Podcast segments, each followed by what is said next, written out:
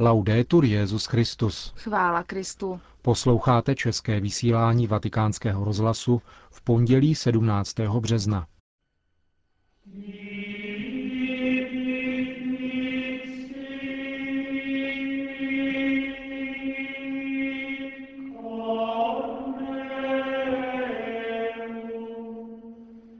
Benedikt XVI. sloužil ve Vatikánu zádušním za iráckého biskupa Raho.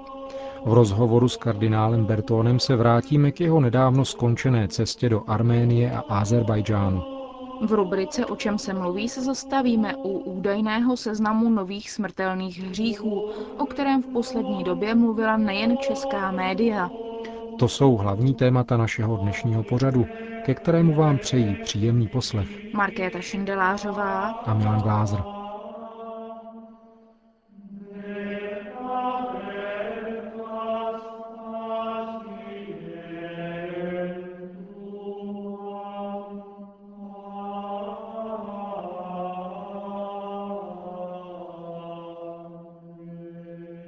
Zprávy vatikánského rozhlasu.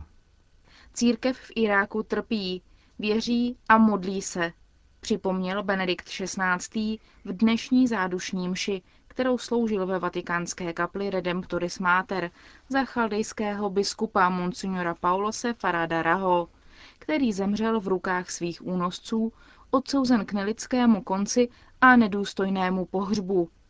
Papež se ve své promluvě obrátil k biskupům a duchovenstvu chaldejské církve v Iráku s nadějí, že je víra posílí, aby nestráceli odvahu v obtížné situaci, kterou prožívají. Svatý otec přirovnal život a smrt biskupa Mosulu ke svědectví, které vydal pravdě a zákonu lásky Kristus svým utrpením, které tento týden připomene liturgie církve. Via Monsignor Racho ha preso la sua croce e ha seguito il Signore Gesù, contribuito a portare il diritto. Egli è stato un uomo di pace e di dialogo. Arcibiskup Raho šel stejnou cestou, když vzal svůj kříž a následoval pána Ježíše. Svým svědectvím pravdě se tak přičinil o to, aby se jeho zkoušenému národu i celému světu dostalo práva. Byl člověkem pokoje a dialogu. Vím, že se s mimořádnou láskou věnoval chudým a postiženým. Kvůli nim založil zvláštní združení s názvem Radost a láska, Farah wa Mahaba, za účelem docenění těchto lidí a podpory jejich rodin. Mnoho z nich se od arcibiskupa Raho naučilo neskrývat před lidmi své blízké, kteří trpí nějakým postižením, a spatřovat v nich Krista, Kéž by jeho příklad byl oporou všem Iráčanům dobré vůle, křesťanům i muslimům, při budování pokojného života společnosti, založené na lidském bratrství a vzájemné úctě. A costruire una convivenza fondata sulla fratellanza umana e sul rispetto reciproco. Papež poděkoval Bohu za všechno dobro, které se uskutečnilo prostřednictvím arcibiskupa Raho. Vyjádřil naději, že věřícím této tak zkoušené země vyprosí u Boha, aby kráčeli dále v naději na lepší budoucnost. Tak jako se milovaný arcibiskup Paulos oddal úsilí o budování pokojné a solidární společnosti. Vatikánské tiskové středisko dnes zveřejnilo program apoštolské cesty svatého otce do Spojených států amerických a návštěvy v sídle Organizace spojených národů, která se bude konat od 15. do 21. dubna. Bude to už osmá zahraniční cesta Benedikta XVI. Papež odletí z Říma v poledne 15. dubna. Ve Washingtonu, kdy přistane v 16 hodin místního času, jej přivítá prezident Spojených států George Bush. 16. dubna po krátké návštěvě v Bílém domě se papež setká s americkými katolickými biskupy a kardinály a pozdraví se se zástupci katolických charitativních nadací. Následující den bude Benedikt XVI. předsedat mši svaté na Národním stadionu v hlavním městě Spojených států a odpoledne se setká s univerzitními studenty. Večer pak s představiteli jiných náboženství. V pátek 18. dubna odcestuje svatý otec z Washingtonu do New Yorku, do sídla Organizace spojených národů, kde promluví ke generálnímu schromáždění. Večer se zúčastní ekumenického setkání a o den později bude v katedrále svatého Patrika v New Yorku předsedat bohoslužbě, po níž bude následovat setkání s mladými a seminaristy. Dalším důležitým bodem cesty bude návštěva Ground Zero v neděli 20. dubna, kde se svatý otec pomodlí za oběti atentátů. Odpoledne bude sloužit mši svatou na stadionu Yankees a večer odletí zpět do Říma. Jeho návrat je plánován na pondělí 21. dubna 10.45 středoevropského času. V apoštolském paláci ve Vatikánu byla dnes podepsána smlouva mezi Svatým stolcem a Andorou. Za Vatikán ji podepsal státní sekretář kardinál Tarcísio Bertone a za Andoru Albert Pintat, který stojí v čele vlády tohoto knížectví. Dokument upravuje spolupráci mezi oběmi stranami. Preambule a 16 článků v šesti částech se týkají biskupa Urgelu, právního postavení a ekonomického systému katolické církve v zemi nebo vyučování náboženství na školách. V platnost tato smlouva vstoupí po výměně ratifikačních listin. Svatý otec povzbudil obyvatele Keni k modlitbě za mír a k aktivnímu budování lepší budoucnosti své vlasti. Papežské poselství předal během nedávné návštěvy v této africké zemi prefekt Kongregace pro bohoslužbu a svátosti kardinál Francis Arinze. Benedikt XVI. vyzval politické představitele k uskutečnění nezbytných kroků, které zajistí mír. Kardinál Arinze zdůraznil, že Kenia, podobně jako jiné africké země, potřebuje odpuštění, smíření a jednotu církve a společnosti. Zvláštní roli v budování jednoty národa plní biskupové, poznamenal kardinál. Arcibiskup Nairobi, kardinál John New, přitom vyzval mládež Keni k věrnosti učení víry a obraně duchovní svobody, aby se nestali obětí politické manipulace. Kardinál připomněl, že mnoho mladých lidí se dalo vyprovokovat k účasti na nepokojích, v nichž přišlo o život více jak tisíc lidí a 300 tisíc bylo nuceno opustit své domovy. Keni se bude konat 29. března Národní den modliteb za mír a smíření. Po návratu z nedávné cesty do Arménie a Azerbajdžánu poskytl kardinál Tarcísio Bertone, státní sekretář svatého stolce, rozhovor vatikánskému rozhlasu.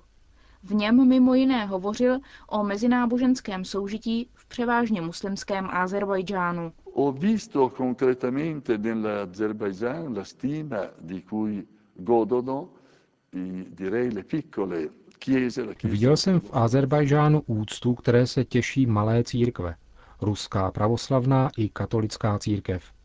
Jde přibližně o čtyřistovky katolických věřících. Je to vzor soužití, protože například prezident Heydar Aliyev, jakožto muslimský šejk, nabídl pozemek k vystavění kostela pro katolickou komunitu, kterou komunistický režim pronásledoval. Je to znamení, které svědčí o respektu k ostatním náboženstvím, je dané politickou a muslimskou náboženskou autoritou Azerbajdžánu, který je obdivuhodný. Je tu rozpoznatelný kontakt s moderní laickou společností. Je tu uznáván obecný přínos náboženství pro rozvoj a mírové soužití ve společnosti. Zdá se mi z tohoto pohledu, že je to model napodobitelný, řekněme exportovatelný, přirozeně pokojným způsobem, protože jinak by se porušil princip svobody. Nejde jen o pouhou toleranci v negativním smyslu, protože tolerance může mít i negativní konotaci, pokud je to postoj vynucený. Mám na mysli toleranci pozitivní, která pomáhá ostatním náboženstvím vyjádřit se také veřejně, jako se to stalo v Azerbajžánu postavením kostela, a také aktivitou na společenském pozadí, kterou katolická církev vyvíjí. Viděl jsem například komunitu sester matky Terezy, které tu vytvořili Centrum pomoci pro lidi bez domova a sestry jsou tu přijímány a respektovány jak autoritami, tak přirozeně i lidem této země.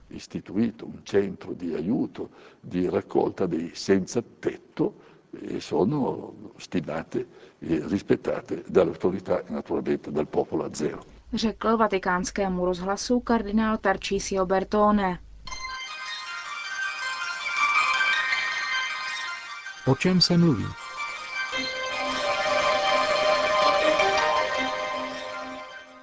Také česká televize v neděli ve svém spravodajském týdenním souhrnu podlehla vábení imaginárního vatikánského seznamu z brusu nových smrtelných hříchů. A stejně tak jako tištěná média i rozhlas papouškovala tento nesmysl, pocházející z dílny britských Timesů. Těžko se ubránit dojmu, že smyslem tohoto žurnalistického výkonu bylo něco jiného, než stropit si zase jednou šprťouchlata z katolíků a katolické víry. Tvůrci výmyslu o vatikánském seznamu smrtelných hříchů se přitom možná nechali svést titulkem článku vatikánského deníku Loservatore Romano Nové formy sociálního hříchu. Pod nímž byl rozhovor s biskupem Girottim, regentem apoštolské penitenciatury. Tento vatikánský úřad se jinak zabývá posuzováním určitých sporných otázek svědomí, které mohou u věřících nastat.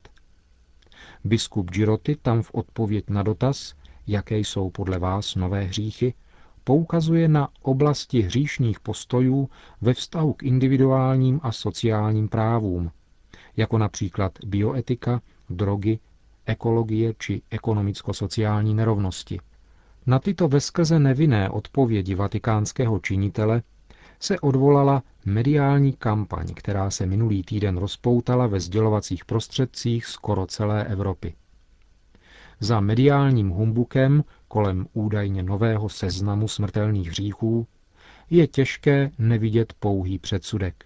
A ten sugeruje, že hřích je něco, co si usmyslí Vatikán. Na tuto iracionální averzi se pak úměrně kreativitě a chabým znalostem z katechismu nabalili další pojmy. A tak z poměrně rozmanitého pojmosloví morální teologie dostal přednost v souvislosti s hříchy atraktivnější přívlastek smrtelné před označením hlavní a vznikl seznam smrtelných hříchů.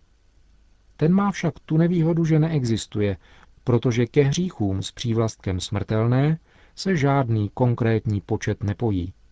Přesné číslo, čili seznam, v souvislosti s hříchy, však v morální teologii opravdu existuje. Křesťanská tradice jim vyčíslila tzv. hlavní hříchy. Jejich sedm a označují obecné kategorie lidských neřestí, čili zvrácených duchovních postojů člověka. Všechny ostatní neřesti z nich vyplývají. Jsou to pícha, lakomství, závist, hněv, smilstvo, nestřídmost a lenost. Tyto kategorie samy o sobě nemají co dočinění s technickým či sociálním pokrokem. Repertoár lidských neřestí pokroku nepodléhá. Žádná senzace se tedy nekoná. A to je vlastně docela útěšné. Církev, na rozdíl od zákonodárných orgánů státu, nemusí v legislativním procesu úmorně vytvářet stále nové formulace přestupků a zločinů. Ukrát někomu něco z kapsy nebo za pomoci internetu z bankovního účtu je vždycky hříchem proti sedmému přikázání. Znalost desatera tady stačí. Na druhé straně však není neužitečné to, že nám právě na sklonku postní doby dokonce i světská média připomněla existenci něčeho, co se nazývá hřích. Katechismus jej definuje jako provinění proti rozumu, pravdě a správnému svědomí, anebo přestupek proti pravé lásce k Bohu a bližnímu, způsobený zvráceným lpěním na určitých věcech.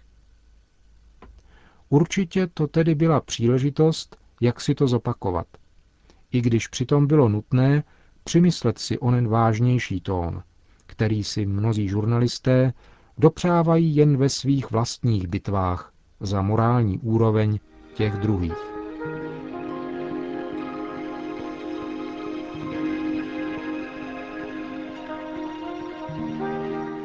A tím končíme české vysílání vatikánského rozhlasu.